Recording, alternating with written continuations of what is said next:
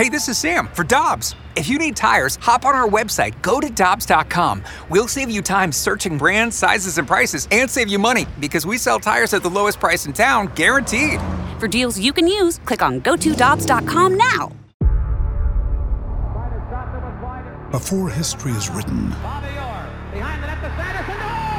it's played. Before it's frozen in time, it's fought one shift at a time.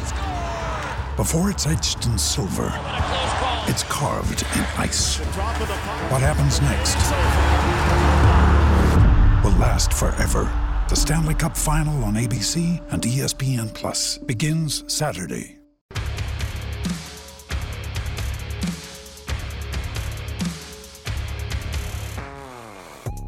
Karraker and Smallman on 101 ESPN, your voice of the St. Louis Blues. Chris Kerber and Joey Vitale have the action tonight at 7, pregame at 6 here on 101 ESPN. And while we have the action here in St. Louis, Everett Fitzhugh will have the call on 950 KJR in Seattle. He is the voice of the Seattle Kraken and joins us on the Brown and Crouppen Celebrity Line. Everett, thanks so much for your time this morning. Welcome to St. Louis. How are you doing? Yeah, thank you. I'm doing well. This is uh, my first time actually ever in St. Louis. So even though we got in town uh, two thirty in the morning, it was really cool to see the Gateway Arch downtown. So thanks for having me. Well, let's start with this. Is this start anything close to what you expected for the Kraken? You know, I, I, I think it's a little bit of it's a little bit of a mixed bag. Uh, Vegas, as I think you probably know, is set a very unfair expectation for uh, for this team, and and that there were a lot of those comparisons beginning of the season. Well, Vegas did it. Why can't you guys do it?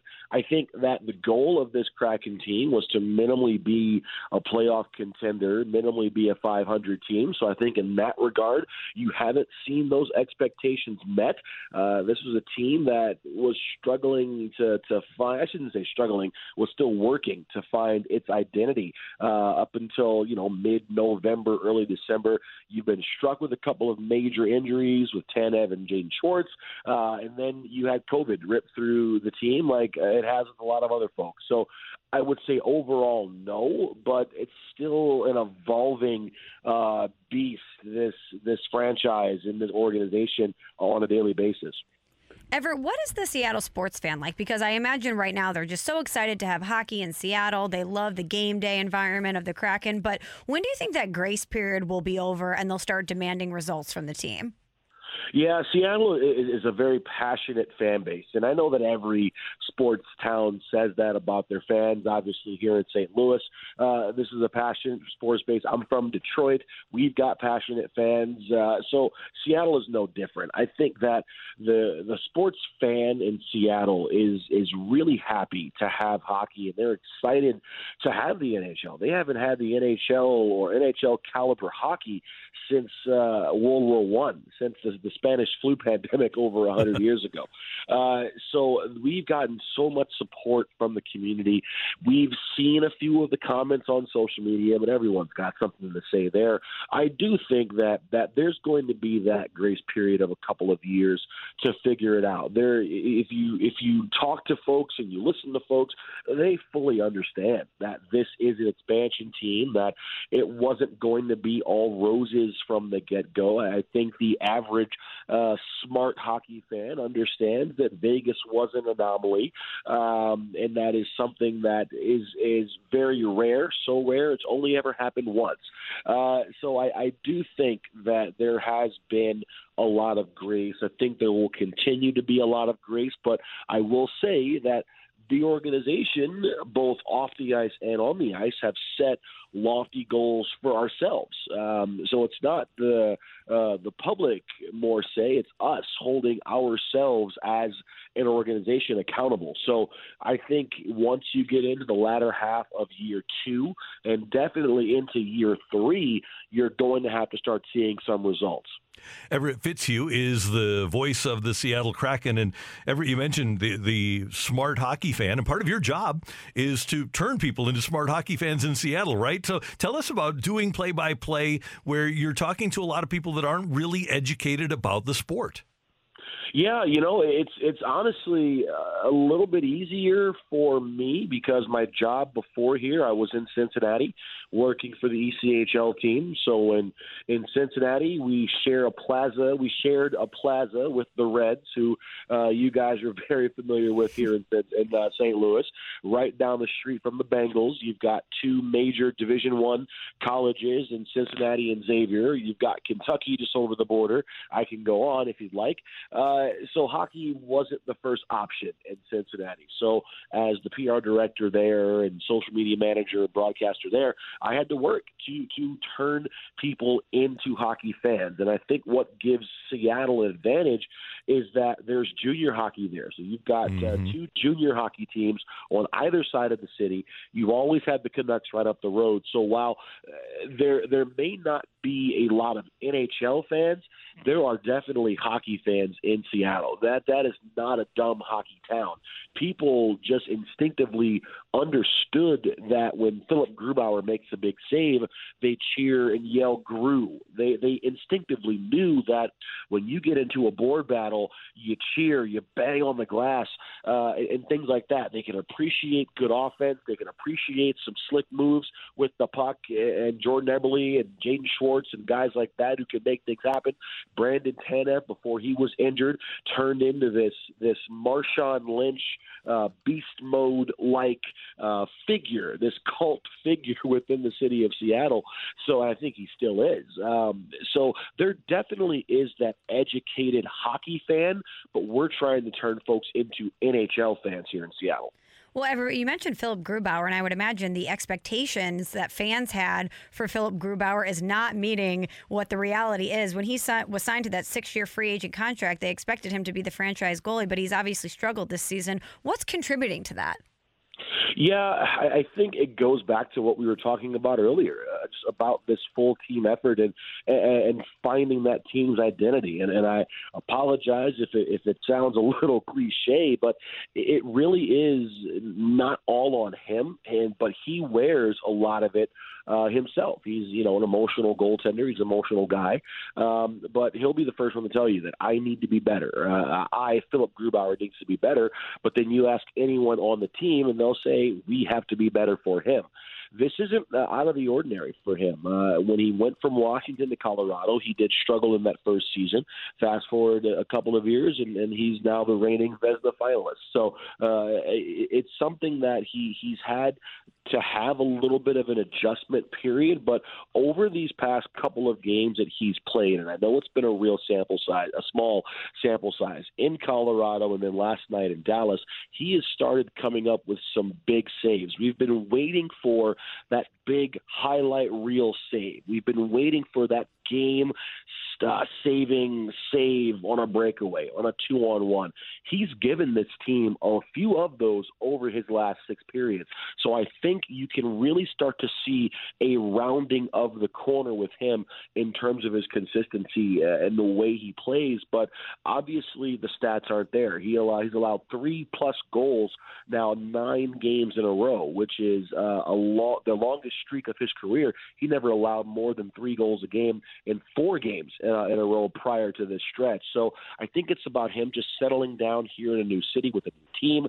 But as the year goes on, as we get into the next season, he's going to be that Philip Grubauer that we saw last year in Colorado.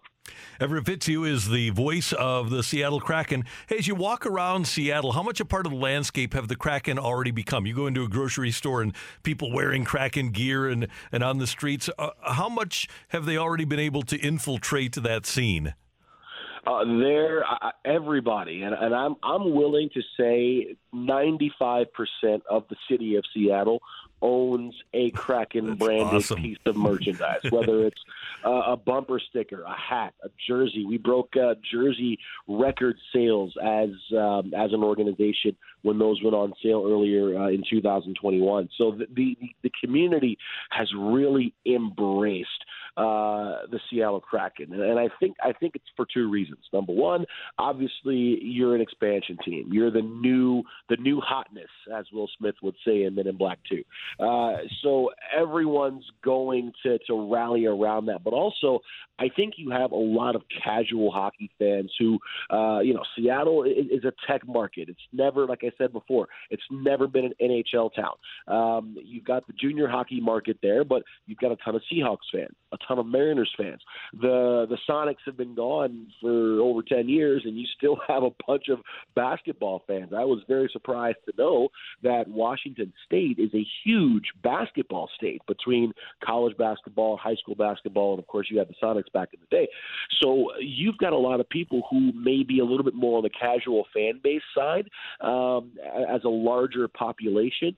So a lot of folks are just curious. What is what is the NHL? What is what is hockey? You've never been able to see the NHL here. So they've really embraced this team, and this team has become ingrained into the community. That's a goal of ours is to get out in the community. Um, it's really weird for me because I'll be walking down the street, and people recognize me like, "Hey, Fitz, what's going on?" I, I don't play. You know what I mean? I'm, I'm a broadcaster, but but people are saying, "Hey, what's going on to me?" So it's it's really really cool to see. We've got that beautiful training facility north of the city, um, which is the first three sheets of ice in the city of Seattle proper ever uh, and that's been booked solid ever since it opened back in September. So we've really done a lot of, of good things as an organization of getting that brand out there. But the fans, the community, the city, the entire region has come out in droves in support of this team. Well, Everett, a pair of former Blues in Seattle right now, Jaden Schwartz, who was performing well before he was out with that hand injury, four to yeah. six weeks, and Vince Dunn, who's back from COVID protocols. But give our Blues fan listeners a scouting report on how Schwartzy and Dunn have been performing in Seattle. Well, I mean, Jaden Schwartz was one of the catalysts of this team's offense he and Jordan Eberle uh, were were a dynamite one-two punch, and, and that's why the news of him going down um, was was devastating to this team, who had been struggling at one point to find the offense. And if not for Jaden Schwartz, if not for Jordan Eberle, you know, I, I don't think we would have as many goals created, as many goals scored as this team does, uh, as we see with the Kraken. So that's a huge loss. The way that he plays and, and the way that he draws attention from the other team's defensive corps is something that you really can't replace. And then with Vince Dunn, I mean, he's been able to provide some offense from the back end that um, has helped Seattle become one of the most productive blue lines in the NHL. A couple of games ago, back on January 1st, um, Will Borgen scored his first goal uh, of the season. And when that happened, the Kraken became the first team in the NHL to have eight defensemen registering a goal. Seattle has gotten offense from all up and down the blue line, and I think Vince Dunn has been a big reason of that. He's worked on his defensive game as well, playing alongside um, Adam Larsson for a few games, who who is you know he really settles the game down and he makes whoever plays with him better. So being able to have Dunn back there, he's been trying to find a spot, whether it be on that second pair, whether it be on that third pair, Jamie Oleksiak and Mark Giordano. I think they've solidified themselves as this team's number one pair. But he's really provided a, a little bit of an offensive spark. And I, there are times when I'll be calling a game and then I'll see number 29 in the corner and I have to do a double take to make sure it's Vince Dunn because he's so active and he jumps up in the play and is so success, successful at that. Hey, Everett, before we let you go, you are in a spot that we can't ever imagine or that nobody that's listening could ever imagine. You are the first black play by play man in the history of the National Hockey League. I know you look at it as a responsibility, but how, how do you treat this job? How, how have you, uh, if you could boil it down, I know there's a lot of tentacles to, to yeah. having that job, but if you could boil it down for us, how do you treat it? I treat this job like like you treat yours. I, I want to go out and I want to put on the best show that I can every single day. I I don't want to be a really good black broadcaster. I want to be a really good broadcaster. Um, so I've always been passionate about broadcasting, about play by play, ever since I started uh, at Bowling Green State University in college. But I do think there is that social responsibility, and and for me, never having a lot of positive black influences within the game of hockey to look up to. I I want to do everything that I can to make sure that someone who looks like me or, or, or someone who is a part of a historically underrepresented community, they don't have to feel left out about being a black kid liking hockey, a girl liking hockey, um, uh, you know, any other minorities wanting to play and wanting to like hockey. So I take my job very seriously. I want to be the best that I can be on a broadcast level, but I do also understand that there is that responsibility to make sure that folks know and that anyone out there who may be worried or concerned that they don't have a place within the game of hockey, I want to make sure that I'm doing everything that, that I can do to say that no, you belong here. You not only have a place, but you also belong within this game. That is eh, very well said and great to hear. And one more thing, as a Detroit native, before we let you go, you're going to be very yeah. mad at me because we have a thing called the fight here at 8:30 where I answer trivia questions, and I, am pretty good at it. But one of the okay. questions this morning was the pitcher that lost the perfect game when Jim Joyce made the bad call, and it was. Oh, oh you're the same as me. I'm glad. Armando Galarraga. Uh, I, I yeah, Armando Galarraga, and I remember that because I was sitting in my dorm room, and I when I was in college still, I remember I almost broke my window. I was so angry. Oh my goodness! I was talking. So I went to school in Ohio. All of my friends are Ohio State, Cleveland fans, whatever. I was talking so much smack that entire day, and then the Armando Galarraga blows that perfect game. I almost broke my dorm room window. Ever great stuff. Thanks so much for joining us, and hopefully, as the, this Blues and uh, Kraken relationship over the years grows, we'll get an opportunity to talk to you more. Yes, absolutely. I've been a big fan of uh, Chris Kerber for a while, so it's going to be fun to share the press box with him tonight. But looking forward to a good one here. Take care, guys.